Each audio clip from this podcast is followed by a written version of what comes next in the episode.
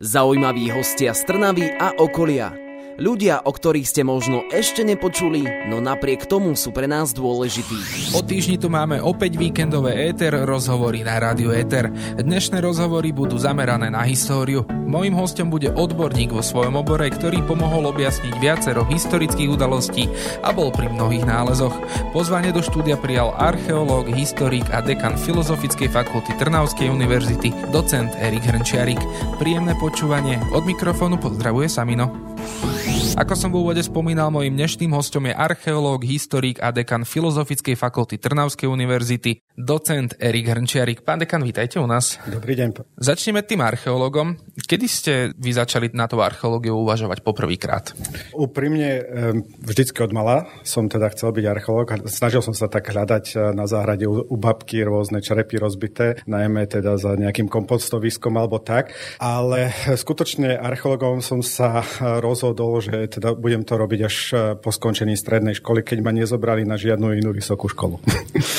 Takže tam vlastne po tej maturite? To bolo... A, áno, bolo to, bolo to asi takým spôsobom, že v tom čase, keď eh, som ja nastúpil na vysokú školu, bol veľký problém sa dostať vôbec na vysokú školu. Príjmacie pohovory boli takmer na všetky študijné odbory a ja som chcel teda študovať právo pôvodne, ale keďže som nespravil príjmacie pohovory, tak som následne na to si podal prihlášku na históriu a aj na archeológiu, vzhľadom na to, že ma to vždycky zaujalo ale e, v podstate, keďže som, priznávam sa, zmaturoval na trojku z dejepisu, tak som myslel, že sa tam vôbec nikdy nedostanem. Ale našťastie na vysokej škole, alebo tie príjmačky boli v tom dobre, že tam bol test, ktorý som zvládol ako najlepšie zo všetkých tých e, uchádzačov. Tým pádom som sa dostal za archeologa. Inak presne ako ste spomenuli, že ste chceli ísť napravo a nakoniec ste dali aj tú históriu.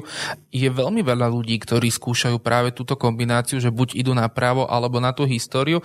Je to s niečím prepojené? Má to niečo spoločné práve toto dokopy? Tak ono to má veľa vecí a správny právnik by mal mať aspoň taký základný historický prehľad, ale poviem úprimne takým spôsobom, že na konci tých 90. rokov, kedy som ja išiel na vysokú školu, to bolo, že všetci museli ísť na právo, proste to bolo niečo, e, že každý chcel byť právnikom, alebo teda nejakým tým ekonómom, čiže aj ja som tak v podvedomí si myslel, že áno, potrebujem to, aj keď ako to srdce ma stále lákalo k tej histórie, k tým pamiatkám a k tomu najmä objavovaniu vzdelávaniu. Teraz odstupom času zmenili by ste niečo? Lutujete niečo na tom, že ste archeológ, alebo ste najspokojnejší s tým všetkým? Nezmenil by som. Aj hlavne to, že v Trnave sa vtedy otváral prvý ročník klasickej archeológie. To špeciálna archeológia, ktorá v podstate bola presne na mňa šitá. Ja som miloval dejiny a celkovo antiku a tu v Trnave bola tá archeológia práve zameraná na antické Grécko a na antický Rím. Otvorili ju poprvýkrát a tým pádom, že sme boli prví študenti, tak e, zdá sa mi, že som mal aj to šťastie, že tí pedagógovia sa o mňa viac e, starali, alebo teda viac s nami komunikovali, dávali nám také možnosti, ktoré práve na tom práve by som nemal, kde by som bol v tej masovke. Takže asi určite by som to nezmenil. A čo sa týka tej archeológie, čo vás na tom tak najviac naplňa? Celkovo tá vec objavovať, e, klásť si otázky často, ktoré človek musí pri tom objavovaní klásť a často sa cítim ako detektív, lebo lebo keď chcete rozriešiť nejakú záhadu, musíte si položiť nie jednu otázku, ale musíte sa na konkrétnu vec pozrieť z viacerých uhlov, možno aj z pohľadu toho človeka pravekého, pohľadu toho človeka súčasného, čiže v tomto je to také unikátne alebo výnimočné. Vy ste do posledného momentu, až kým ste nezmaturovali, tak ste nevedeli, kam pôjdete a že sa budete venovať tej archeológii. Teraz sú čerství maturanti, ktorí síce nematurovali, už v podstate dva roky po sebe, sebe, ale ak sú náhodou v takom stave, v akom ste boli vy, čo by ste im odkázali? Ako by ste ich motivovali, aby vyskúšali tú archeológiu, ak ich to niekde v kútiku duša láka k tej histórii a k tej archeológii? Každopádne každému tomu maturantovi, ktorý teraz skončí, by som odporučil, nech ide študovať to, čo chce nie to, čo chce možno okolie, ale to, čo ho bude v budúcnosti naplňať. A to sa mne našťastie stalo, že keďže ma nezobrali na to právo, to som vlastne mal také šťastie, lebo v podstate tá archeológia ma naplňala, ale kto vie, či by ma to právo naplňalo a teda to také nejaké handrkovanie sa. Ale teda tej budúcej generácii, tým maturantom by som odkázal asi to, že nech skúsia práve to, čo ich baví. Lebo ak by som mal teda priamo povedať o tej archeológii, tak mnohí z tých ľudí si myslí, že archeológiou sa nedá zarobiť alebo z archeológie sa nedá vyžiť. Ja musím povedať, že nie je to až tak pravda, lebo v súčasnosti je na Slovensku nedostatok archeológov, to možno málo kto vie a každá stavba alebo každé nejaké aktivity, čo sa týka či už dia- výstavba diálnic alebo domov a podobne, si vyžaduje archeológa a v podstate aj dnes som musel odmietnúť asi 6 ponúk na archeologický výskum kvôli tomu, že jednoducho nestíhame. Čiže to je prvá tá, z tej finančnej stránky sa netreba báť, že by nemali e, svoje zamestnanie a druhou vecou je, ak vás to nadchne, tak budete pracovať tom, čo bolo vašim snom a pre vás nebude tá práca prácou, ale bude pre vás tá práca povolaním. Archeológia je najmä taká, povedal by som, že je to také fyzické zamestnanie, že sa tam človek naozaj veľa narobí a je to najmä o tých objavoch. Pamätáte si svoj prvý objav? Uh, áno, to si pamätám. Bola to kosť. Ale teda prvý objav, ktorý bol profesionálny alebo prvý objav, ktorý bol... Myslím profesionálny, taký akože už naozaj ste tam, nemyslím teraz úplne, že fundovaného archeológa, ale akože prišli ste tam už z, počas toho štúdia Lebo na ja, škole, alebo ja tak. musím sa priznať, že v, na našej chalupe som objavil sošku panenky Márie, ktorá tam samozrejme bola rozbitá a vyhodili ju do smetiska, tu som si pekne polepil a dodnes ju máme doma odloženú. Takže to je môj taký ten prvý objav, aj keď tá soška bola možno z 50 40 rokov. Starí rodičia mali radosť, chceli niečo zahodiť, aby ste im to vykopali. Skôr prastarí rodičia, ktorí, ktorí tam e, boli. No ale z tej profesionálnej stránke, ja som ešte ďalšie šťastie, že ja som svoj prvý archeologický výskum, ten profesionálny, už ako teda študent absolvoval v Nemecku. A absolvoval som ho priamo na takej rímskej lokalite. Ja si pamätám, že som objavil nejaký proste múr a blízkosti kosti a keď sme potom bližšie začali ten priestor priestor objavovať podrobnejšie, tak sme zistili, že tie moje kosti boli ľudské kosti, objavili sme pohrebisko a zistili sme, že v tej časti, kde si každý myslel, že to ide o zaniknutý rímsky tábor, tak nebol to len rímsky tábor, ale neskôr na tom istom mieste postavili kostol a okolo bol cintorín. Takže to bol taký, taký môj možno profesionálny objav. Prvý objav. Áno. Keď dá hokejista prvý gól v seniorskej kariére, vezme si puk, máte aspoň kúsok z tej kosti alebo tehlu z tej steny, či niečo také nefunguje Viete u archeológov? Vtedy, vtedy, keď sme boli v Nemecku, ešte neexistoval Schengen a vyvážanie tie, týchto všetkých archeologických artefaktov by bol vlastne trestným činom. Čiže mm-hmm. nie, nezobral som si nič odtiaľ, ale čo sa týka e, niektorých vecí, my sme spolu so svojimi spolužiakmi chodievali aj na také tzv. prieskumy v okolí, aj tu v okolí Trnavy, ale často nás zavolali aj do Rakúska hneď blízko hraníc rakúskych je Karnontom a tam sme na poli našli e, rôzne artefakty, medzi inými mám e, nájdenú, alebo teda mám aj rímsku mincu. Takže to je jediný artefakt, ktorý mám doma v zbierke odložený. Spomínali ste, že teraz archeológov je nedostatok a že archeológa treba pri každej jednej výstavbe, idú sa stavať nové domy, treba archeológa, diálnice a podobne. Skúste nám opísať, ako vyzerá celý ten proces tej archeologickej práce od toho momentu, než vás niekde zavolajú, až po to, kým tam v podstate môžu ísť stavať. Uh-huh.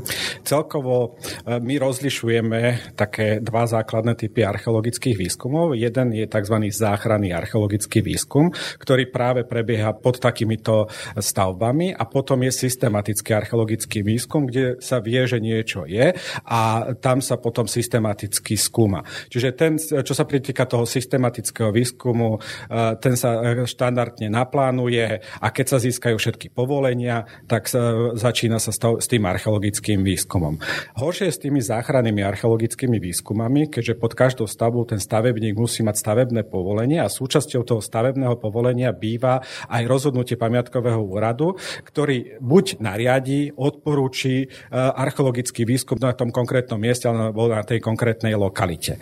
Následne na to ten, ten stavebník má povinnosť osloviť nejakú osobu, ktorá sa zaoberá archeologickým archeologickým výskumom. Nemusí to byť len napríklad univerzita, ale môže to byť aj múzeum, ale existuje aj súkromné archeologické firmy. No a potom sa s nimi vlastne dojednáva ten samotný archeologický výskum. A tu by som apeloval možno na stavebníkov, ak nás nejakí počúvajú, že aby si práve túto vec nenechávali na poslednú chvíľu a teda nezabudali na toto, lebo vždy medzi tým rozhodnutím pamiatkového úradu a schválením stavebného povolenia je istý priestor na to, aby ten stavebník dohodol s tým archeológom a začal sa ten archeologický výskum. Lebo často nás zavolajú až v tej ďalšej fáze, keď oni začnú stavať a niečo tam náhodou objavia, alebo príde tam pamiatkový dozor a vtedy im nariadia archeologický výskum. Vtedy nám zavolajú, že prosím vás, potrebujeme archeologický výskum. Ja sa štandardne opýtam, e, dobre, v poriadku, pošlite mi rozhodnutie pamiatkového úradu, zistím, že to rozhodnutie pamiatkového úradu má už 2-3 roky u, u seba v šuflíku, to už e, to viem a potom mi povie, že kedy chce, keď sa opýtam, že kedy chce e, začať s archeologickým výskumom a on povie, že no, že viete čo, zajtra bagrujeme, alebo, alebo teda už dnes večer by sme chceli bagrovať, lebo máme na štvrtok už objednaný betón a podobne. Takže toto je najhoršie. No a potom to celom, keď prebehne všelijaké nejaké to dohodnutie o samotnej cene a prebehne nejaká tá príprava, tak prichádzame na archeologickú lokalitu. No a potom sa my už musíme riadiť rôznymi tými pravidlami toho samotného archeologického výskumu. Bude existujú také teda rozhodnutia pamiatkového úradu, kedy nám nariadia tzv. geomagnetické alebo georadarové preskúmanie celej tej časti alebo celej tej lokality. To znamená, že bez toho, aby sme my zakopli do zeme, sa snažíme preskenovať tú samotnú lokalitu a zistiť, čo sa tam pod zemou nachádza. Je to pre nás aj občas dobré, lebo vieme na základe potom toho, toho predpokladaného, čo tam pod zemou vie, stanoviť aj tú cenu alebo, alebo čas, kedy, koľko tam e, sme. No a potom jednoducho začíname robiť s tým samotným archeologickým výskumom. No a to je ďalšia vec z e, tých vecí, kde som si, môžem povedať, vďaka mojej profesii splnil sen. Začína sa odhumusovávanie pomocou bágra. No a keďže som bol malý chlapec a vždy som chcel pracovať na bágri, tak, e, tak som sa počas svojej profesionálnej kariéry naučil už aj na traktobágre a podobne. Takže občas, keď nemajú strojníka, čo sa už dávno samozrejme nestalo, ale keby náhodou im chýbal strojník, tak e, viem si odbagrovať tú archeologickú plochu aj sám. To je výborné, takže vás to možno uvidíme niekedy aj na bagri chodiť po Trnave? Viete čo, keď ma vyhodia z práce a nebudem mať e, čo robiť, tak si dorobím to je patričné odsvedčenie a potom budem bagrovať. Čo sa týka týchto nálezov napríklad na tých budúcich stavbách, môže sa stať, alebo stalo sa už napríklad, že ste tam našli tak dôležité artefakty a bolo to tak dôležité nálezisko, že sa im zakázalo tam stavať? Uh, vo väčšine prípadov sa mi to nestalo a vo väčšine prípadov sú tí stavebníci aj upozornení na to, že tam sa takéto artefakty môžu objaviť. Ale sú na niektorých tých e, priestoroch e, na Slovensku aj, alebo tak, stali sa aj takéto situácie, ale je ich minimálne. Naša veda je v podstate taká, že tá, a preto sa aj ten výskum nazýva, že záchrany, zachrániť čo najviac informácií z tej konkrétnej e, lokality. To znamená, že získať fakt, že čo najviac artefaktov, no najkvalitnejšie to preskúmať, zdokumentovať a, a podobne, ale fakt, že veľmi zriedkavo sa stane a možno na Slovensku fakt na to musí zasadnúť špeciálna komisia, musí to byť potom vyhlásené za národnú kultúrnu pamiatku a podobne. A samozrejme, toto často ten stavebník e, je od toho oslobodený aj vzhľadom na to, že už keď predtým, ako dostáva to rozhodnutie pamiatkového úradu, tak ten pamiatkár vie, že tam sa môže niečo niečo takéto stať. Ale môžem povedať, že áno, stalo sa to, keď na diálnici napríklad narazili na nejaký kostol, tak museli e, tú diálnicu preplánovať alebo postaviť nejakým spôsobom, alebo viem, že keď ešte dávnejšie plánovali nejaký ten obchvat práve tam niekde v blízkosti Višňového, tak e, niektoré tie piloty, tie diálnice mali práve stať na keltských hrádkoch, tak e, už pri tom plánovaní odporučili Národnej diálničnej spoločnosti, aby preprojektovala celý ten projekt, lebo inak by mali s tým problémy a zastavili im. Ale zase na druhej strane je tam celkom pekný príklad napríklad v takej Budapešti, kde tiež stavali diálnicu, no a po dohode s tými pamiatkármi to urobili takým spôsobom, že nad tou samotnou archeologickou lokalitou v podstate vystavili piloty a diálnica tam ďalej funguje normálne, ale keď, sa, keď prijete pod diálnicu alebo zídete z tej diálnice, tak môžete navštíviť rímske mesto Aquincum. Krásne. To je veľmi milé vymyslené. No, Ale sú e, napríklad Napríklad v Turecku je tiež taká jedna časť. Turecko bolo v tom rímskom období veľmi obľúbenou destináciou pre bohatších rímskych občanov, ale samozrejme aj pre tých, ktorí žili niekde, tí pôvodní Rímania alebo tí tureckí Rímania, ak by sme to tak mohli na, nazvať, chodili k, k moru, kde aj my teraz chodíme na dovolenky a v, asi pred 5 alebo 6 rokmi tam začali stavať hotel. Samozrejme chceli tam urobiť rezort a podobne. No a pod tým hotelom objavili fakt, že nádhernú velikánsku mozaiku. Teraz myslím, že má okolo 100 e, metrov štvorcových, čiže je to úplne velikánska. Tak opäť krásne postavili nad tou samotnou mozaikou zachovanou hotel, kde máte to spodné podlažie presklené a hore jednoducho tí ľudia bývajú a je to veľmi, fakt poviem, že pridaná hodnota tomu hotelu a ten hotel nebyť korony, tak je vybukovaný na nasledujúcich pár rokov dopredu. Určite áno. Čo sa týka viac e, týchto nálezov, tak čisto subjektívne za vás, čo je podľa vás taký najdôležitejší objav, čo sa týka Slovenska, ktorý sa našiel teda na našom území? Lebo myslím si, že tí historici a archeológovia sa nikdy na tom nezhodnú, čo je také najdôležitejšie. Každý si razí tú svoju cestu. Čo je podľa vás najdôležitejší objav, ktorý sa kedy v histórii na Slovensku našiel? Uh, tu by som vás opravil. My, historici a archeológovia, pre nás je všetko dôležité, lebo v podstate ide o, uh, ja by som to prirovnal možno k Legu, ide o tú mali maličkú čiastočku toho, aby sme vystavali alebo najlepšie zrekonštruovali históriu našu a to znamená, že všetky objavy sú pre nás dôležité.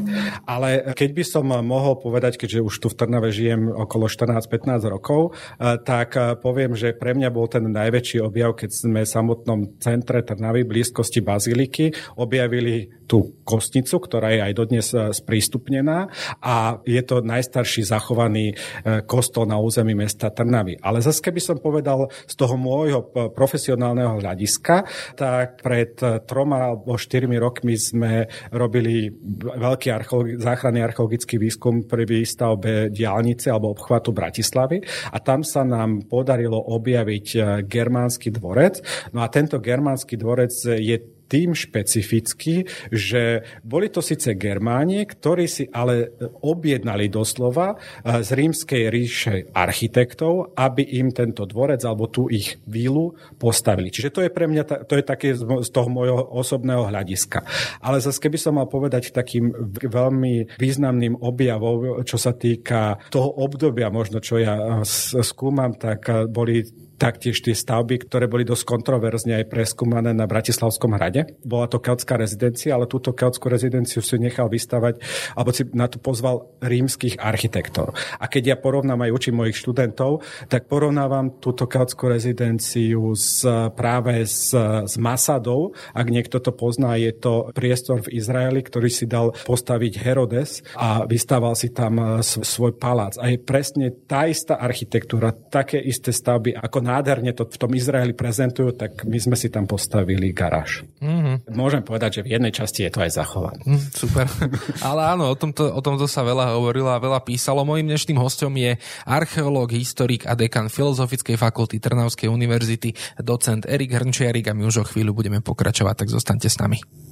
Stále máte naladené rádio Éter a s ním Éter rozhovory. Mojím dnešným hostom je archeológ, historik a dekan Filozofickej fakulty Trnavskej univerzity, docent Erik Hrnčiarik. Naposledy ste boli pri nálezisku pri Bielom kostole. O, o čo tam išlo, čo všetko ste tam našli, prečo to bolo také výnimočné? Nálezisko pri Bielom kostole je trochu také špecifické. Tam sa začalo s výstavbou e, rodinných domov, alebo teda s prípravou inžinierských sietí a stavbou tých rodinných domov. A počas tohto archeologického výskumu sa nám podarilo objaviť e, sídliska z troch časových období, čiže z obdobia Eneolitu, z obdobia doby bronzovej a potom z latenského obdobia, alebo teda z obdobia, kedy pôsobili Kelti. A čím je toto nálezisko výnimočné v rámci toho celkového uh, slovenského, uh, alebo celkového Slovenska je tým, že my sme sa dostali na voľnú plochu. A keďže vieme, že táto voľná plocha bude kompletne zas zastávaná. To znamená, že ten archeologický výskum prebehne na 8 hektároch. To znamená, že e, takto ucelené a kompletne preskúmané archeologické lokality, alebo teda tie dediny z tých troch období sa na Slovensku dodnes nepodarilo objaviť. Existovali drobné dediny, alebo teda aj v Bratislave najmä pri výstavbe e, jedného nákupného centra som ja taktiež objavil čas keltskej dediny, ale nikdy sa nepodarilo objaviť celú keltskú dedinu. Čiže v tomto táto lokalita je výnimočná a to už nehovorím o tých latenských a možno aj tých stredovekých a teda tých neolitických. No a práve dnes sme zistili, že máme tam už aj stredovek a my z historických správ vieme, že niekde medzi Trnavou a Bielým kostolom bola ešte jedna dedina kedysi a volala sa Parná a je dosť pravdepodobné, že tie objekty, ktoré sme tam objavili, patria práve tejto dedine, čiže sme opäť posunuli to historické povedomie trošku ďalej. A ako dlho tam ešte predpokladáte, že bude trvať? My sme práve končíme s archeologickým výskumom pod, pod tými cestami a bude to všetko záležať od počasia a od nejakej tej koordinácii. Musím povedať, že počas tej zimy sme museli byť veľmi opatrní, keďže sme boli v tej najťažšej tretej vlne koronakrízy. Mohlo by nás tam len maximálne 6 a podobne. Takže ja predpokladám, že možno 2-3 mesiace ešte. Čo sa týka toho, keď prídete na to nálezisko a začínate s tými prácami, ako sa vyvíjali historicky tie nástroje, ktoré archeológovi pomáhajú? Pretože už to asi nie sú len rukavice a lopata, už ste hovorili aj báger, dokonca ste hovorili, že skenujete tú zem, tak čo všetko vám pomáha pri tej práci? No v minulosti to boli väčšinou načenci aj nevšímali si niektoré tie veci, ktoré si my už tiež teraz všímame, kedy si išli len v podstate fakt len za objavovaním alebo za hľadaním nejakých tých artefaktov, ale zase na druhej strane musím povedať, že tá archeológia je pomerne stará veda, lebo už starí Rímania robili archeologické výskumy, aby ste vedeli, a ukladali si do svojich víl nejaké tie archeologické artefakty. A samozrejme, lopaty a motiky dodnes používame, avšak avšak používame ich trošku možno nejakým iným spôsobom, šetrnejšie a používame ich, vieme, kde môžeme si použiť ten báger a kde môžeme použiť e, nejaký ten iný nástroj. Ale čo sa týka to, tej mechanickej práce a odkrývania tých archeologických e, objektov, sú tie techniky veľmi podobné možno nejakých 30-40 rokov. Avšak iné to je už potom pri tých analýzach, ktoré my následne robíme. Tam sa posunulo, viete, my teraz dokážeme zistiť, aké staré drevo tam je, my dokážeme na základe dendrochronológie, my dokážeme dokonca, vyzvihneme kosť a zistiť presne ju zadatovať, kedy tá kosť bola uložená do zeme, ale vďaka nejakým tým špeciálnym disciplínám, ktoré s nami spolupracujú, napríklad taká archeobotanika, my dokážeme rekonštruovať doslova prírodné prostredie, aké bolo, alebo životné prostredie, aké bolo v okolí tejto lokality. No a samozrejme na to my už vieme brať nejaké tie vzorky a podobne, takže v tom nasledujúcom kroku e, pre nás začína práve tá kvalitnejšia práca, ale samozrejme, no, pred 30-40 rokmi si nevedeli predstaviť, že by sme niektoré artefakty napríklad rengenovali, alebo v niektorých e, veciach by sme robili nejakú spektrálnu analýzu a podobne. Čo teraz jednoducho robíme, zoberieme zuby e, mŕtvemu, urobíme jemný výbrus a zistíme, že možno ani nebol, nežil a nenarodil sa tu v Trnave, ale že sa narodil niekde ďaleko v ruskej stepi, čo sa aj stalo. Kedy sa tie objekty, ktoré nájdete, dajú považovať za artefakty? Je tam nejaké rozpetie rokov, alebo tiež sa stane napríklad, že máme záhradu, nájdem tam niečo, ale zistím, že má to len, dajme tomu, 80 rokov, môžem to považovať za artefakt? Všetko, čo je v zemi a nájde sa, by sa malo považovať za artefakt a každý ten artefakt by sa mal teda odovzdať patrične buď pamiatkovému radu alebo do samotného múzea, ale je to potom záleží to od toho, kto a ako sa na to pozera. Napríklad na Slovensku e, existuje veľká skupina ľudí, ktorá e, sa zaoberá vojenskou históriou alebo teda históriou súvisiacou s druhou svetovou vojnou. To znamená, že už pre nich je tiež tento artefakt a našťastie aj náš pamiatkový zákon už na to, na to pamätá, lebo ešte nieko, pár rokov dozadu sa na to vôbec nepamätalo a jednoducho, povedzme si úprimne, na Červenom kameni na burze e, boli predávané celé uniformy nemeckých vojakov a rôzne tie artefakty, ktoré náš pamiatkový zákon v tom čase ešte neochraňoval. Ale ak vám zase povedať z toho globálneho hľadiska, tak napríklad v Amerike existuje tzv. moderná archeológia a oni jednoducho skúmajú smetiska z nejakých 70 80 rokov a snažia sa ich analyzovať, takže pre nich je napríklad artefakt aj taký, ktorý možno je starý 10-15 rokov keď chodíte na tie náleziska, chodíte tam ako tým, napríklad idete tam ako tým archeológov z katedre klasickej archeológie, existuje ale nejaký ten kódex medzi tými archeológmi, že keď napríklad, ako ste vyspomenuli, že vy ste našli tú kostru alebo tú kosť, tak si tak poviete potom a prezentujete tak, že je to váš nález, že áno, našiel som to ja, alebo sa to len tak potom uvádza, že ten tým archeológov. Je ten archeológ z časti tak, že kope aj sám za seba, alebo ste väčšinou takí tí tímoví hráči? Ja väčšinou teda hovorím, že sme, my pracovníci klasickej archeológie sme proste tým, ktorí pracujeme na tej katedre, lebo uh, fakt sú mnohé veci, ktorým sa ja nerozumiem a jednoducho tie veci odovzdám kolegyňam alebo kolegovi, ktorí sú oveľa viac zbehli v tej konkrétnej veci, ale napríklad sú ale samozrejme archeológovia, ktorí ten archeologický nález považujú za svoj vlastný a potom je ale dosť veľký problém aj e, so spracovaním týchto nálezov, lebo samozrejme tým, že to objavíte, máte na to určité právo aj publikovať a aj samozrejme sa tomu venovať.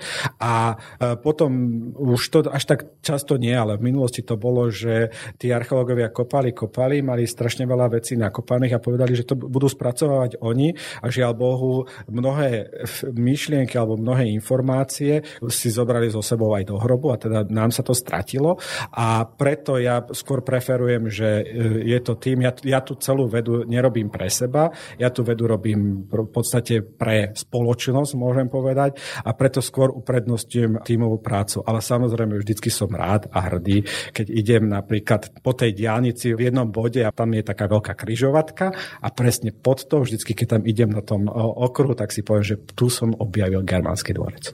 Ako sme spomínali, vy pôsobíte na katedre klasickej archeológie Trnavskej univerzity. Existujú archeológovia z Archeologického ústavu Slovenskej akadémie vied. Už ste spomínali, že aj mnoho súkromných archeologických firiem. Existuje nejaká nevraživosť medzi archeológmi? Alebo tým, že vás je málo, tak skôr všetci ťaháte za jeden povraz? To by som skôr povedal, že ide o ľudí. Nejde tak, že nevraživosť medzi nejakými tými firmami a podobne, ale tak, ako máte kolektív rôznych ľudí, tak vždy dojde k nejakej tej vzájomnej nevraživosti a že teda neochoty a podobne. Nie každý si s každým rozumieme, hej. Takže toto je tak, ako v každej komunite, tak je to aj v našej komunite, ale snažíme sa v mnohých veciach nejakým spôsobom doplňať. Viete, ja nie som najmä najmudrejší na svete a mnohé veci neviem, tak jednoducho požiadam kolegov z archeologického ústavu alebo z archeologického múzea, nech mi v tom poradia. A keď oni sa na mňa obrátia, tak ja im poradím. Čiže je tam taká kolegialita, ale samozrejme existujú aj rôzne takéto nevraživosti, najmä v mnohých veciach, keď vidíte, že aj medzi archeológmi sú, povedzme si úprimne, čierne ovce. Hej? A často sa stávalo, že jednoducho ten investor prišiel, položil na stôl možno nejaký kufrík a podobne a povedal, tak za koľko sa to dá, že by ste tam vôbec nič neobjavili a podobne. Niektorí to prijali, e, takúto ponuku. Aj mne sa to osobne stalo, keď e, v na blízkosti našej univerzity e, stavali jeden nemenovaný hotel a doslova vybagrovávali na tom mieste priamo pôvodný stredoveký dom s rôznymi artefaktami a tak e, upozornil som na to pamiatkový úrad, no a žiaľ Bohu ten kolega, ktorému potom následne aj zobrali licenciu, mi dodnes nevie priznameno. Takže je aj takáto nevraživosť, ale zase na druhej strane sú samozrejme aj firmy, ktoré boli aj súdne stíhané a boli aj napojené na rôzne finančné skupiny. Aj tam proste došlo k takej nevraživosti. Len z toho dôvodu, že videli sme, že doslova ničia to archeologické dedictvo. Vy ste pôsobili práve spolu s archeológmi z archeológmi Archeologického ústavu Slovenskej akadémie vied pri výskume rímskeho tábora v Iži. Dokonca ste o tom napísali aj knihu. O čom to bolo, čo sa vám tam podarilo a čo nájdeme vo vašej knihe? No, ja som sa práve dostal k rímskemu táboru z Iži už potom pri spracovaní toho materiálu. Ja priamo som eh, v, na, v rímskom tábore v Iži nikdy ani archeologický výskum nerobil. Bol som tam asi tak dva týždne pomáhať, len eh, tam robili práve moji kolegovia z našej katedry klasickej archeológii a objavili v podstate jediný rímsky tábor, ktorý sa nachádza na našom území. Dobre, nie je jediný na, na ľavom brehu Dunaj, keď sa pozrieme na to. Ešte druhý sa nachádza v rímskej Gerulate alebo v Bratislave Rusovciach. Ale ja som mal tú možnosť spracovať práve z tohto tábora opracované kosti. To znamená, že kosti, ktoré neboli zvyškami po strave, ale boli nejakým spôsobom opracované a práve v spolupráci s archeologickým ústavom, ale aj s kolegyňou z, z Parížskej Sorbonskej univerzity sme rozanalizovali tieto kosti a e, to, bola, to bol taký môj príspevok k výskumu e, toho rímskeho tábora v Iži. Dá sa vôbec povedať, že je nejaký optimálny čas, ako dlho by malo trvať celé to, celý ten výskum archeologický? V podstate... Nie. Lebo ten v Iži trval 35 rokov. Ešte stále A trvá. ešte stále trvá, takže dá sa povedať, že po, uh, dva tak, roky, tri roky? Poviem úprimne. Uh, v každej archeologickej lokalite je najlepšie vtedy, keď ostane pod zemou nepreskúmaná. Maximálne, ak ju preskúmame tzv. nedeštrukčnými metodami. Totižto archeologický výskum je deštrukčná metóda. To znamená, že my tam síce prídeme, všetko zachránime, ale celé to zničíme. Čiže zdeštruujeme. Čiže vždycky tej, tej lokalite je lepšie, keď je pod zemou. Čiže vynikajúca vec, čo sa týka samotnej tej iži, je tá, že v priestore sa nepripravuje nejaká stavebná aktivita. Kedy si, keď stavali uh, Gabčíkovo nadmároš, tak vtedy sa vlastne začalo s tým systematickým výskumom a v podstate v tom období to bol aj záchranný archeologický výskum. To znamená, že tej lokalite je najlepšie, keďže je tam zakrytá, pod zemou má stabilnú teplotu, má stabilnú vlhkosť a je to najlepšie pod zemou zakonzervované.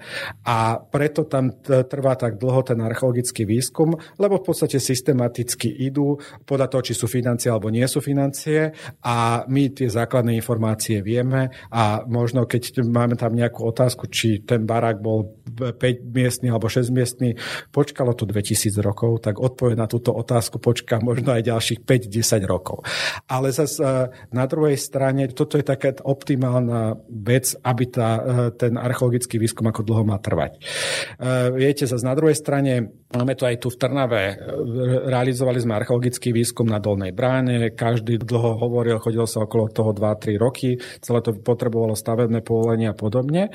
A je to tam zrekonštruované, ako je. Viem, že sa ešte upravujú alebo pripravujú nejaké náznakové rekonštrukcie a nejaké iné veci v tejto časti, ale keď si tam teraz pôjdete pozrieť sa, tak môžete na niektorých tých tehlách vidieť trošku, že sa to rozpadáva a podobne. A to je tá druhá vec, ktorú ja vždy upozorňujem investora, ktorý príde možno s nadšením, že ideme to tu prezentovať a my tu chceme mať nejak, nejaké to múzeum v prírode a podobne. To isté sa stalo teraz v Bielom kostole. Tí ľudia sú nadšení z toho, čo sme tam našli a chcú tam urobiť nejaké múzeum a podobne. Áno, kľudne správte, ale o to múzeum sa treba starať. To znamená, že teraz je tam možno starostka, ktorá je tým nadšená a teda nájde v tom rozpočte peniaze, ale možno by e, pre budúcnosť tam bude nejaký iný starosta, ktorý tie peniaze radšej použije na futbal a tá samotná archeologická lokalita by sa rozpadla a úplne by sa zničila. Takže toto je vždy dôležité si uvedomiť pri, to, pri tom archeologickom výskume a potom aj pri prezentovaní, že či na to bude mať potom peniaze. Ale tu dávam taký pekný tip e, z jedného mesta v Heitasheime. E, to je malinké mestečko, mimochodom e, je to také centrum Maltézov v blízkosti Freiburgu alebo blízkosti Bazilea švajčiarského, ale teda na tej nemeckej strane, kde urobili archeologické múzeum, ktoré je absolútne sebestačné. To znamená, že, je, že tá architektúra je vystavená takým spôsobom, že je využitá všet, všetká tá prírodná energia na to, aby sa tá celá lokalita doslova sama o seba starala. To znamená, že má svoju vlastnú klímu, sú tam solárne panely, ktoré udržujú túto samotnú klímu, je tam zachytávaná voda, ktorá e, ide do toaliet, alebo teda e, robiť tú klímu samotnú. No a jedine, čo musia platiť, to musia platiť toho človeka, ktorý to ráno príde odomknúť a večer zamknúť. Čo sa týka archeológov a generácie archeológov, nechávate si nejaké odkazy pri tých náleziskách? Vy hovoríte, že máte doma rímsku mincu, Hodili ste eurko niekde do zeme?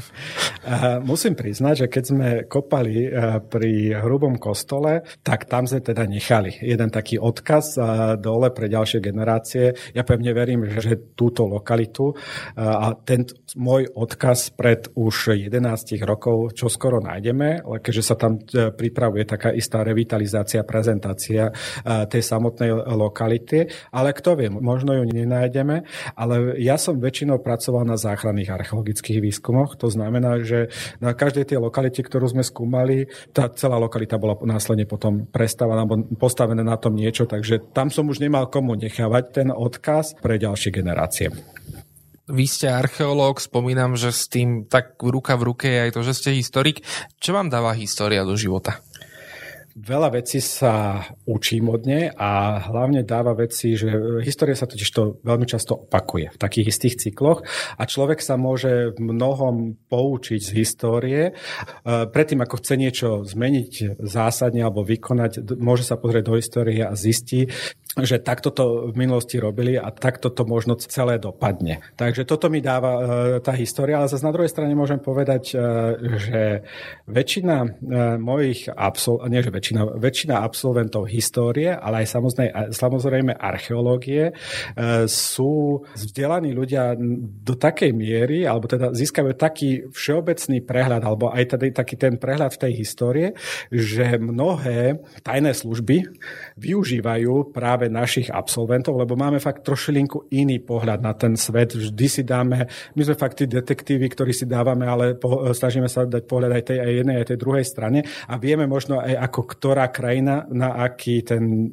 záver alebo na, aký, na akú tú informáciu zareaguje. No a práve aj dvaja moji študenti pracujú v Slovenskej informačnej službe a ich znalosti sú veľmi vysoko cenené vzhľadom na to, že tá história a samozrejme tá archeológia im priniesla oveľa inú optiku na celý ten e, život alebo celé to fungovanie spoločnosti. Takisto aj fotovoška si môže povedať, že má veľa absolventov v Slovenskej informačnej službe, ale teda asi robia niečo iné ako, ako vaši absolventi. Opäť prejdem na váš subjektívny názor. Čo považujete za také najväčšie historické milníky pre Slovensko ako celok? Čo sa týka z toho historického, z historického hľadiska, z historického hľadiska určite považujeme za mnohé milníky napríklad existenciu Vaniovho kráľovstva, ktoré bolo v prvom storočí. Ďalej e, to, že na našom území prišli e, Rímania, rímske vojska, odišli až do Trenčína a fakt, že napísali na Trenčiansku skalu to, čo napísali a v podstate je to najsevernejšie položený rímsky nápis v celej Európe. Čiže toto je z tej oblasti, ktorej sa ja venujem e, profesionálne, ale samozrejme pre Trnavu považujem to, že Trnava dostala tie privilégia, to, to, to bolo fakt, že velikánsky historický milník eh, pre samotné mesto, ale aj pre celý náš, náš región. No a samozrejme, keď vždycky o histórii rozprávam, eh, vždycky musím spomenúť Trnavskú univerzitu. To z toho dôvodu, nie že preto, že tam pracujem, ale aj z toho dôvodu, že tá historická Trnavská univerzita povzniesla naše mesto a dal ho na takú tú, tú úroveň tých európskych a môžeme povedať fakt, že až svetových eh, centier, čo sa týka vysokoškolského vzdelávania. Málo kto z nás Trnavčanov e, si uvedomí, že tu vlastne študovali alebo pracovali e, takí významní ľudia, ktorí sú možno, čo ja viem, aj v Chorvátsku národní hrdinovia, ako je pre nás možno Ľudovit e, Štúr alebo niektorí títo delanci. A fakt, že škoda bolo, že v tom 1777. tá Trnavská univerzita odišla, lebo určite by sme boli na takej úrovni, ako je možno teraz hovoríme o nejakom tom Cambridge alebo hovoríme o nejakých tých iných univerzitách, ktoré vznikli, vznikli neskôr. Vy ste už načrtli to, že Trnava bola prvé mesto historicky na Slovensku, ktoré bolo vlastne prvé slobodné kráľovské mesto. Dalo by sa o Trnave povedať, že bola taký historický prototyp veľkomesta? Uh... Takto. Trnava e, bolo prvé slobodné kráľovské mesto len z toho dôvodu, že my máme zachovanú listinu, ktorá e, je z tohto obdobia. Je dosť pravdepodobné, že Trnava nebola prvé v tomto priestore, lebo aj v tej samotnej listine sa odráža, alebo teda spomínajú sa aj iné mesta, ktoré majú toto privilegiu Trnava má to šťastie, že sa jej to, tá listina zachovala a aj bo, bola e, takýmto spôsobom uznaná. A, ale Trnava bolo e, mesto, ktoré v podstate, hovorím, že nebolo e, veľkomesto, že jediné veľkomesto, ale prirovnalo sa v mnohých e, tých, e, tých častiach alebo v tej histórii k tým, k tým svetovým veľkomestám. Vy ste okrem toho teda, že vás ľudia môžu vidieť na tých archeologických náleziskách a mimo vašich študentov, tak ste pomerne dosť aktívni aj v našej meskej televízii. Máte tam svoju minútku z histórie Trnavy, taký ten vlastný medailónik. Kde chodíte na nápady? Čo tam oznamovať ľuďom? To je taká novinka, ktorú sme sa dohodli práve s tou mestskou televíziou, že budeme spolupracovať. Je to, väčšinou e, si pozriem e, teda dátum, vždy to býva v stredu. Takže zoberiem si dátum toho konkrétneho dňa a pohľadám v histórii e, Trnavy, čo sa v ten deň stalo, alebo s čím sa v ten deň niekde sa objavila Trnava a podobne. A následne na to hľadám tú story k tomu. Hej. V podstate uvedomil som si, že toto chýbalo na, nášmu mestu a v podstate robím taký, ja som to aj minule nazval, že historický bulvár, lebo snažím sa vytiahnuť z tých dejín e, veci, ktoré sú nie až tak veľmi často preferované alebo nie až tak veľmi často sa objavujú v učebniciach, lebo väčšinou sa tam potom alebo v tých sprievodcoch mestských objavujú stále tie isté informácie. Preto chcem priblížiť tým divákom ten každodenný život toho Trnavčana. No a inšpiráciu proste nájdete náhodne. Pozriete si zo pár listín, pozriete si nejakých súvislostí a hovorím, posledne som objavil trnavského ilumináta. Mojím dnešným hostom je archeológ, historik a dekan Filozofickej fakulty Trnavskej univerzity, docent Erik Hrnčiarik a my už o chvíľu budeme pokračovať, tak zostaňte s nami. Stále máte naladené rádio, je teraz s ním Éter rozhovory. Mojím dnešným hostom je archeológ, historik a dekan Filozofickej fakulty Trnavskej univerzity, docent Erik Hrnčiarik. Vy ste od novembra roku 2018 dekan Filozofickej fakulty. Kde sa u vás zrodila tá myšlienka, že pôjdem do tých volieb a budem kandidovať? Ja som v tom období už bol prodekanom. Bol som pre, prodekanom práve pre vonkajšie vzťahy a pre kvalitu a podobne. No a v tom 2008 eh, dekan, ktorý eh, v tom čase bol zvolený, bol, mal nejaké zdravotné problémy, tak e, odstúpil z funkcie. No a v tom období sme tak medzi sebou rozprávali aj prodekani, aj samozrejme ostatní ľudia na fakulte, tak e, som sa vtedy rozhodol, že e, nastúpim do tejto funkcie aj z toho dôvodu, že som chcel priniesť niečo nové a človek príde s istými ideálmi do tej samotnej funkcie a v podstate stala, aj sa stala taká vec, že v podstate som sa stal prvým dekanom, ktorý aj tú Trnavskú univerzitu vyštudoval. Žiaden iný dekan, ktorý aj dodnes pôsobia, ne, neukončil Trnavskú univerzitu, čiže e, môžeme hovoriť, že naša univerzita v tom období dozrela, aby mala už aj prvého dekana.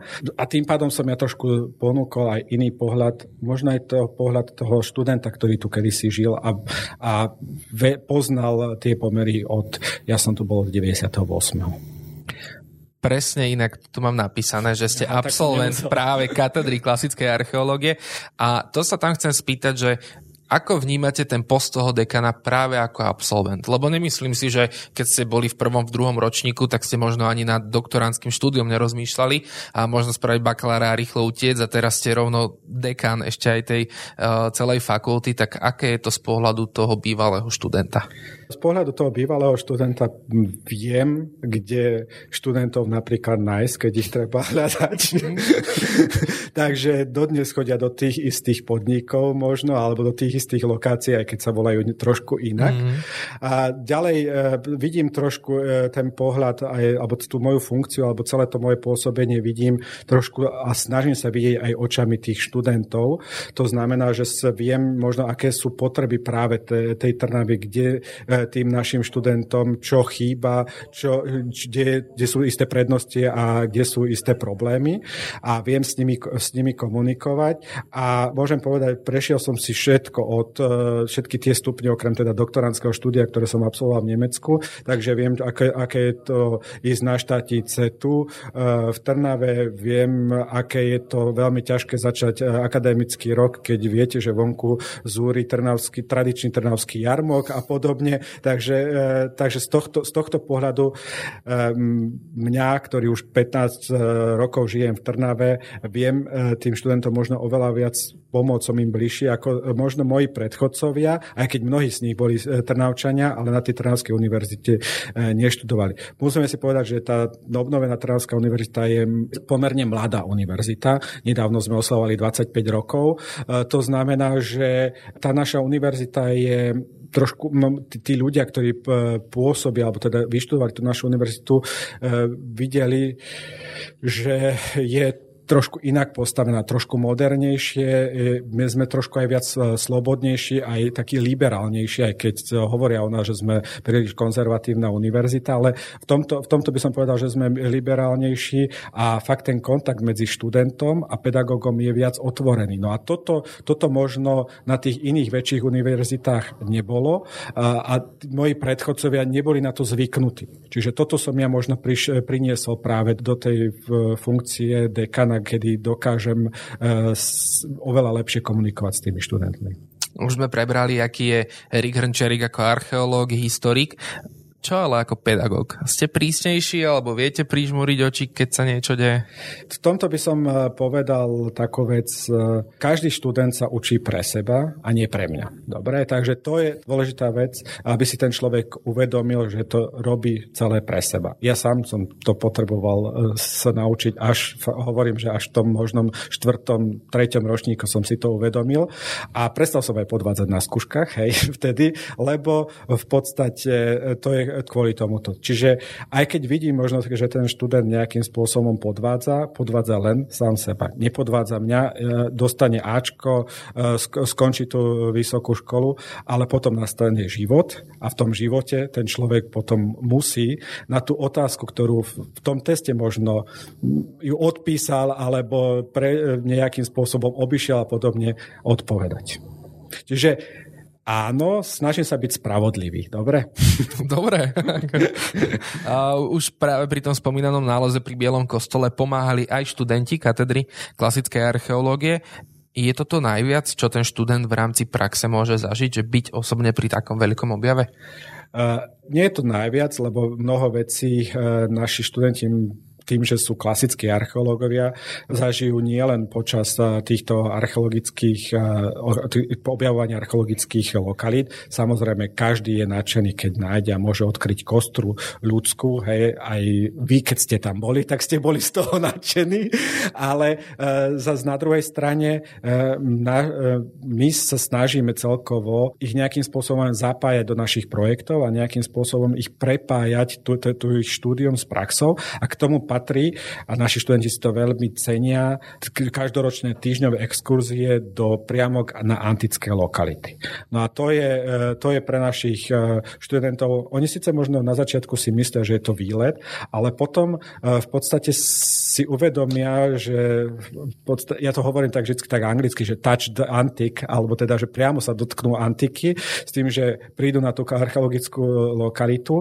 A keďže ja mám kontakty alebo mám fakt na niektorých miestach pár známych ľudí, ale taktiež sa nebojím osloviť ľudí, tak sa ich opýtam, že prosím vás, ideme tu so, so skupinou študentov, napríklad minulý, pred dvoma rokmi, to posledná naša akcia, boli sme v Ríme, oslovil som kolegov priamo z Vatikánskeho múzea, že či by sme sa nemohli pozrieť do novo objaveného pohrebiska, ktoré je pod samotným chrámom svätého Petra. Dostali sme špeciálnu, špeciálne povolenie išli sme fakt ako niekde, neviem, či do nejakej zakázanej zóny, boli sme preskenovaní, musel som tam dať rodné čísla, musel som tam dať úplne všetko, ale tí študenti sa práve dostali možno na také miesta, na ktoré by sa v živote nedostali. A to je možno také, že na, e, tiež najviac z toho, e, z toho štúdia našich študentov. Vy máte funkčné obdobie ešte do roku 2022 a hovorili ste, že keď ste nastupovali, tak ste mali takú hlavu plnú ideálov. Čo plánujete ešte do toho roku, do vlastne do toho budúceho roku ešte urobiť? To, to som si až teraz uvedomil, že už, už to je na rok. je to strašne Pardon. rýchlo. E, je tam, je tam ako niektoré veci sa nám podarilo urobiť, hlavne zastabilizovať mnohé veci, e, čo sa týka garantovania niektorých študijných odborov a podobne, ale nás čaká práve budúci rok e, komplexná akreditácia. To znamená, že teraz na, e, v súčasnosti toto je taká tá najväčšia moja výzva, ktorá predo mňou stojí a to pomôcť akýmkoľvek spôsobom alebo s e, mojimi vedomosťami a mojimi zručnosťami, aby sme e, úspešne zvládli komplexnú akreditáciu, ktorá bude nasledovať. No a samozrejme, e, ja stále mám ten ideál, ktorý vychádzal ešte z, z tej starovekej Trnavskej univerzite, že raz a možno k tomu prispejem, možno nie, sa z tej Trnavy stane fakt Oxford. My sme radi prví tu v Rádiu Eter, sme prvé študentské rádio, ktoré má vlastnú frekvenciu. Chceme byť svetoví, keď sa vám teraz v podstate nejak priblížil alebo pripomenul, že už iba rok vám zostáva do súčasného funkčného obdobia. Plánujete kandidovať aj na budúci rok? Uh, ja, áno. Áno. A sme prví, ktorý priniesol túto informáciu, či už sa o tom vie? Uh, tak uh, zatiaľ a ako vedia to Exkluzívne na rádiu Éter, vážení poslucháči. Nie, po, poviem e, takto úprimne. E, keď človek vstupuje do, e, do nejakej funkcie, má vedieť, kedy prísť a má vedieť, kedy odísť. E, mno, stretol som sa s mnohými mojimi koleg, kolegami aj na klube dekanov a aj predtým aj na iných fórach, fórach, ktorí hovorili, že bože, už len rok a konečne sa toto moje trápenie skončí. Ja momentálne v takejto pozícii nie som. Chcem e, pokračovať ďalej ako dekan. Uvidím, či ma akademický senát e, zvolí. Ale určite, e, ja už viackrát som hovoril aj mojim kolegom, že ako náhle poviem túto vetu, že bože, už len toľko to, alebo bože, tak kľudne ma odvolajte, lebo v, ten, v, tom, v tom momente ten človek to prestane robiť s, s tým nadšením a s tou chuťou, ale len z povinnosti. Ja zatiaľ tú úlohu dekana robím s nadšením a nie z povinnosti. Keď sa teraz úplne zameriame na vás ako na človeka, tak ako najradšej trávite voľný čas? Je to také, že máte takú tú chorobu z povolania, že máte voľno, ale aj tak čítate nejaké historické veci a takto podobne, rôzne historické časopisy, alebo keď máte voľno a môžete ísť niekde na dovolenku a nemusíte nič robiť, tak viete úplne z toho vypnúť. Eh, tak eh, ja som trošku tak športovo eh, naladený, alebo teda venujem sa trošku sportu, takže keď mám voľno, tak dokážem maximálne pnúť, keď idem niekde do, do posilovny alebo si niekam zabehať. Čo sa týka dovolenky, ja, si, ja mám dva typy dovolenky, dvo dovoleniek, ako to poviem? Dovoleniek. Dobre. Ja mám, ja mám dva typy dovoleniek. Jednu, kde úplne vypnem, idem do all-inclusive hotela, kde v podstate fakt chodím od eh, bufetového stolu po, po, po bazén alebo teda k, more, k ničomu inému, eh, sa nevenujem iba tomu, ako ležím a odpočívam. No a potom mám také tie aktívne dovolenky. Aj v Lani som bol, kde sa jednoducho zoberiem na pár dní a sadnem na lietadlo a napríklad v Lani som cestoval po gréckých ostrovoch, kde som samozrejme do obeda si pozrel archeologickú lokalitu a večer som strávil e, príjemný večer buď niekde v bare alebo niekde na pláži alebo na plážovej nejakej party. To máte exkluzívne. Mm-hmm. Zase nezme až taký bulvár. a, ale to, to znamená, ale keď som doma, tak v piatok si jednoducho, piatok prídem z práce, vypnem a pozerám, čo sa dá teraz počas korony, a, alebo teda oddychujem, ale mám záhradku, takže sa starám o mojich 18 uh, jahvod a podobných vecí. My sme v rádiu, Akú hudbu počúvate? Počúvate to, čo vám rádio pustí, alebo máte niečo, že si pustíte v aute do sluchadiel, vyberáte Poču, si počúvam, hudbu? Počúvam to, čo mi rádio dá, ale ja musím povedať, že v, to, v, tejto, v tejto oblasti som, tak, mám také špecifické hudobné chute, by som povedal.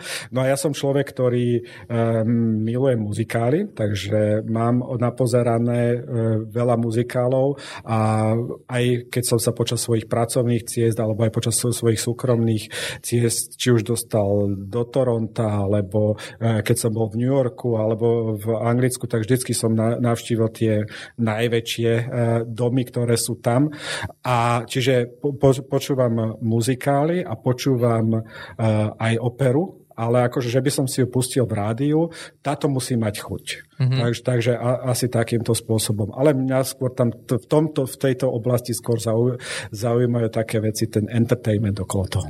Ale máte na mysli, čo sa týka muzikálov, také tie klasické, ako Jesus Christ Superstar a podobne, také tie muzikály reálne, ktoré sú hrané v divadle, nie také tie muzikálové filmy ako Mamma Mia a podobne. Uh, aj, aj. Aj, aj. aj, aj. Ja rád po, porovnávam tie, tie muzikály. Napríklad Teraz sa uh, teším veľmi na West Side Story, ktoré bude odpremierované uh, v nedaleko našich hraníc uh, na počas, teraz neviem, či to môžem povedať, alebo nie, ZFS Špíle Morbieš sa to volá. Hej. Tak, Čo nie, to je? To je, proste, to je taký, dobre.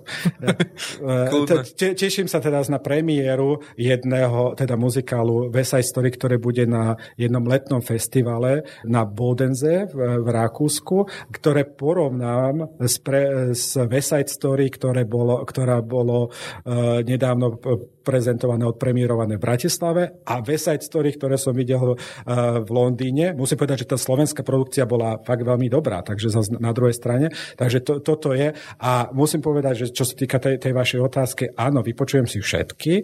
Som veľmi kritický uh, k týmto veciam a aj tento piatok sa chystám tak držíme palce, veríme, že sa bude páčiť, až nebudete potom možno žiadať peniaze naspäť, alebo nebudete odchádzať uh, smutný odtiaľ a sklamaný. Je niečo, čo by ste chceli odkázať našim poslucháčom? Všetkým poslucháčom? Nie len maturantom a možno budúcim vašim študentom, ale naozaj, že každému, kto nás počúva? Čo by som odkázal možno e, všetkým vašim poslucháčom a je to fakt môj čerstvý zážitok. E, nedávno som e, vo svojom aute viezol môjho dobrého známeho rodinného a tento môj rodinný známy bol tým, že sme boli spolu, tak samozrejme bez rušky a podobne. Samozrejme, on mi o, o dva dní napísal, že má COVID a má pomerne dosť zlý priebeh, lebo už vyše týždňa nemá chuť. Ja som samozrejme bol v tom, celý v tom strachu, ale našťastie som ho nedostal, lebo som bol už na druhej dávke a to znamená, že už mám imunitu, tak odkazujem všetkým ľuďom, dajte sa zaočkovať, vakcína je sloboda. Tak takýto odkaz vám posiela môj dnešný host, archeológ, historik a dekan Filozofickej fakulty Trnavskej univerzity, docent Erik Hrnčiarik. No a aj pán dekan si už o chvíľu prejde testom osobnosti, tak zostaňte s nami. Stále máte naladené rádio, je teraz s ním Éter rozhovorí. Mojím Mojím dnešným hostom je archeológ, historik a dekan Filozofickej fakulty Trnavskej univerzity docent Erik Hrnčiarik. No ako som spomínal pred chvíľou, aj vás neminie test osobnosti.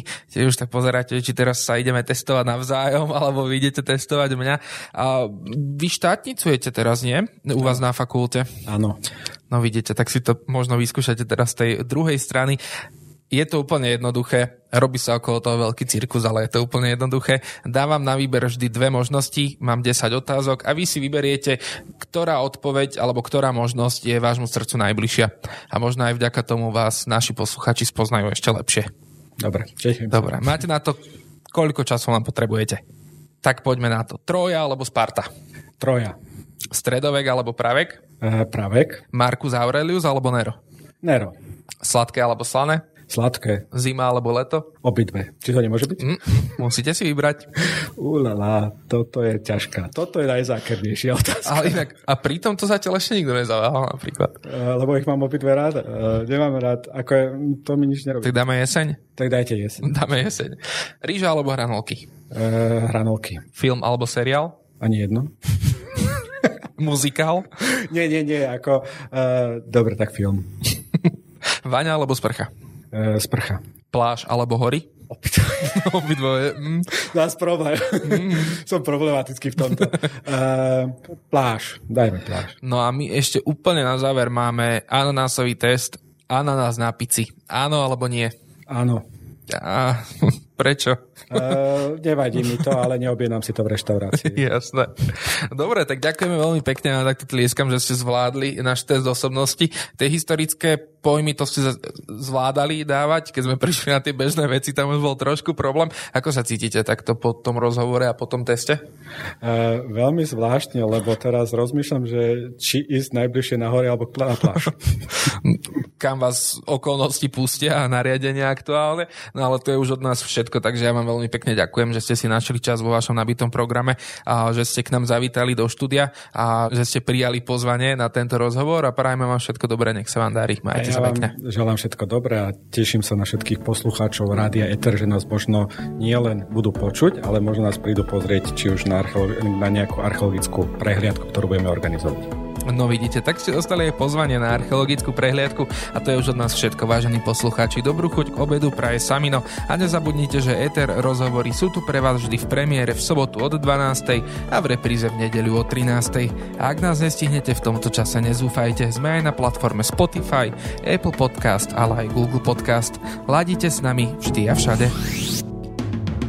Éter rozhovorí vždy v sobotu v premiére o 12. a v nedeľu repríza o 13. hodine. Počúvate Rádio Éter.